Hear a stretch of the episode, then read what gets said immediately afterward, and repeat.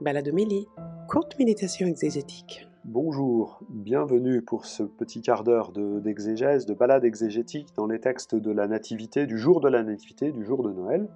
Je suis le Père Éric Morin du service biblique Évangile et Vie, et je vous propose de, de méditer ces textes extrêmement riches, extrêmement forts, qui nous sont donnés chaque année pour le 25 décembre, et qui nous permettent de goûter cette absolue présence du Fils de Dieu, absolue présence annoncée pour les temps qui sont les derniers et que nous pouvons vivre dès à présent. Euh, la présence de Jésus rend la vie lumineuse. Je crois que c'est ça le thème de cette liturgie de Noël. Dans le livre d'Isaïe, euh, nous avons euh, un texte qui parle des messagers un messager qui va pouvoir euh, annoncer euh, la paix, la bonne nouvelle, c'est-à-dire le mot évangile, hein, c'est bien le texte qui est le mot qui est employé, et ils vont annoncer cette bonne nouvelle selon laquelle Jérusalem va être rebâtie. Donc la capitale va exister. on annonce un Messie, mais il faut une capitale. Alors les messagers vont courir dans la joie, les guetteurs se réjouissent de les voir arriver, et le peuple est consolé par Dieu lui-même. Vous voyez, il y a une bonne nouvelle qui réussit à, transformer la situation. Ben, la bonne nouvelle, c'est ce qui s'est passé cette nuit et qui est parvenu à nos oreilles et qui fait que nous célébrons ce dimanche de la Nativité. Voilà. Un enfant nous est né, un fils nous est donné, comme nous l'entendions dans la première lecture de la liturgie de la nuit. Dernier élément important, les nations voient la sainteté du bras de Dieu, la sainteté de, la force et de l'intervention de Dieu. Tout le monde se réjouit de l'œuvre de Dieu, tout le monde aujourd'hui trouve sa place. Et c'est ça la bonne nouvelle. C'est un terme qui était utilisé dans l'Antiquité pour décrire deux événements, pour parler de deux événements, la naissance du fils du roi et la victoire des armées sur les frontières. Ces deux événements, pour produire leur effet de maintien du peuple, doivent être annoncés rapidement. Et c'est donc un, un évangile, une bonne nouvelle, pour lequel on envoie des messagers courir rapidement, dire puisque l'office du roi est né, la dynastie est maintenue, donc le royaume est maintenu dans le temps, puisque les armées ont remporté une victoire, les frontières sont protégées, le royaume est maintenu dans l'espace.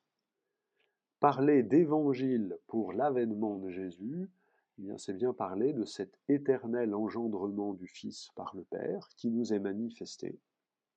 Et c'est bien parler de cette victoire du Fils aux frontières de la vie, contre la mort, et qui permet à son royaume de se maintenir. Celui que nous fêtons, l'enfant de la crèche sur lequel nous nous penchons, bien l'objet d'une bonne nouvelle, parce que déjà par sa présence, il nous offre euh, cette victoire. Alors bien sûr, c'est la victoire de la résurrection, mais quand on fête la naissance de quelqu'un, son anniversaire, bien que Noël ne soit pas l'anniversaire de Jésus, euh, mais quand on fête la naissance de quelqu'un, on le regarde pour ce qu'il est. Il est cette bonne nouvelle en lui-même, non pas par ce qu'il a fait, mais par ce qu'il est là. Déjà, la liturgie nous pointe sur la question de cette absolue présence.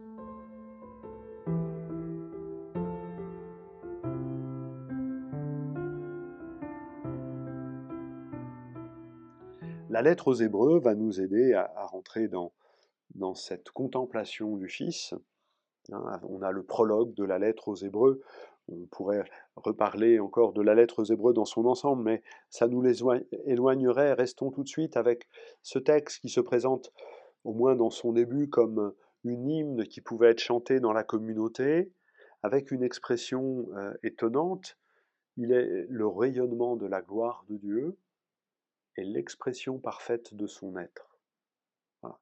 La présence de Jésus, c'est le rayonnement de la gloire de Dieu. Il sa présence est lumineuse. Sa présence est, source de lumière. On reverra ça dans l'Évangile. Mais il y a l'expression euh, parfaite de son être. L'image la, traduction s'en éloigne, mais je pense qu'elle a raison de s'en éloigner. L'image, c'est celle d'un poinçon, par lequel on marque un objet pour dire qu'il nous appartient. Un, petit poinçon qu'on met sur les objets précieux et on va enfoncer et on va faire une trace dans le métal, euh, généralement dans le bois parfois, et du coup il va y avoir la marque de celui à qui appartient l'objet. Jésus est ce poinçon par lequel Dieu marque la création comme étant sa créature, sa propriété. Euh, Jésus vient laisser l'empreinte de son être dans le monde pour dire au monde qu'il appartient à Dieu. Il appartient comme fils, puisque l'être de Jésus, c'est l'être fils. Et donc le monde appartient au Père comme fils, dans une relation filiale. Euh, l'expression utilisée, euh, expression parfaite de l'être, renvoie aussi à l'espérance. Cet être de Dieu, c'est notre espérance.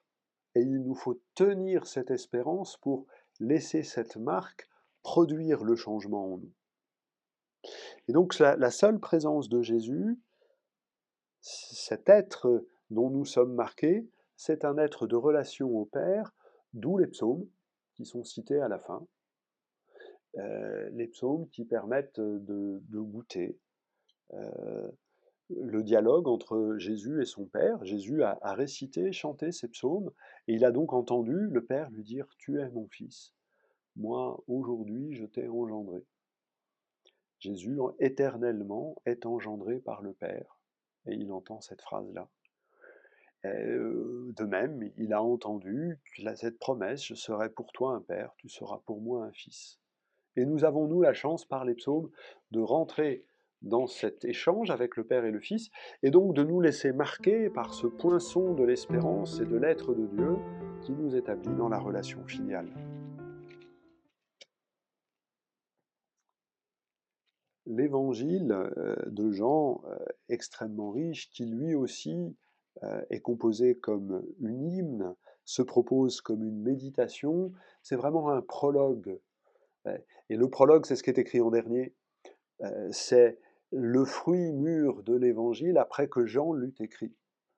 Et ce, prologue est donc vraiment la méditation inaugurale par lequel Jean veut nous initier à ce qu'il y a d'essentiel dans le récit qu'il va nous faire. Ça se voit par la, dernière phrase. Euh, le Fils unique, lui qui, est dans, euh, lui qui est Dieu, lui qui est dans le sein du Père, c'est lui qui nous l'a fait connaître. C'est lui qui nous conduit le récit, qui nous conduit vers le Père. Et donc le récit, c'est le récit de l'Évangile. Allez, euh, Dieu, Jean nous fait une promesse. Si vous suivez le récit de l'Évangile, c'est Jésus lui-même qui va vous conduire vers le Père. En tout cas, c'est comme ça qu'il a voulu son Évangile.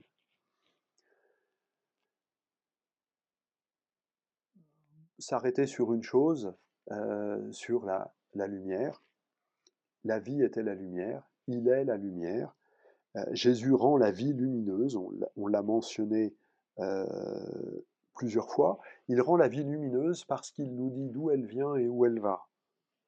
Il rend la vie lumineuse parce que il établit déjà, quelle que soit la condition de chacun, l'existence dans une relation avec celui qui est l'origine et le terme de la vie.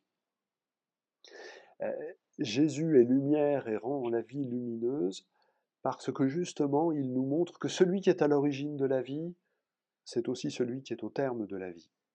Et que les deux ne se euh, coïncident. Et donc on n'est voulu ni par hasard, on n'est pas abandonné, celui qui nous veut, c'est celui qui nous reçoit. Pour le dire autrement, euh, on pourrait comparer l'événement de la naissance de Jésus au trait de crayon que fait un dessinateur. Peut-être avez-vous déjà vu des dessins où le dessinateur, avec euh, rapidité, avec célérité et beaucoup d'adresse, euh, met des tas de traits de crayon tout partout, et celui qui regarde, il se demande bien ce que c'est.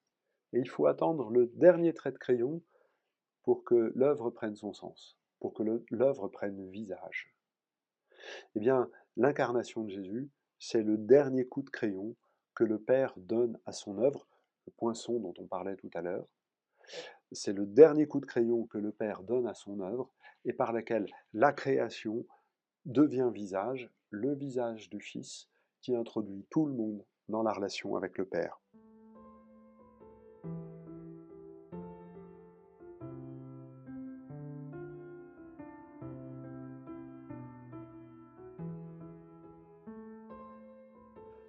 Je vous souhaite encore une fois un joyeux Noël, de vous pencher sur la crèche, que la lumière de la, crèche, que la lumière de Noël soit vraiment une lumière de foi, une lumière pour toute votre vie. Bonne journée, bonne fête de Noël et à bientôt.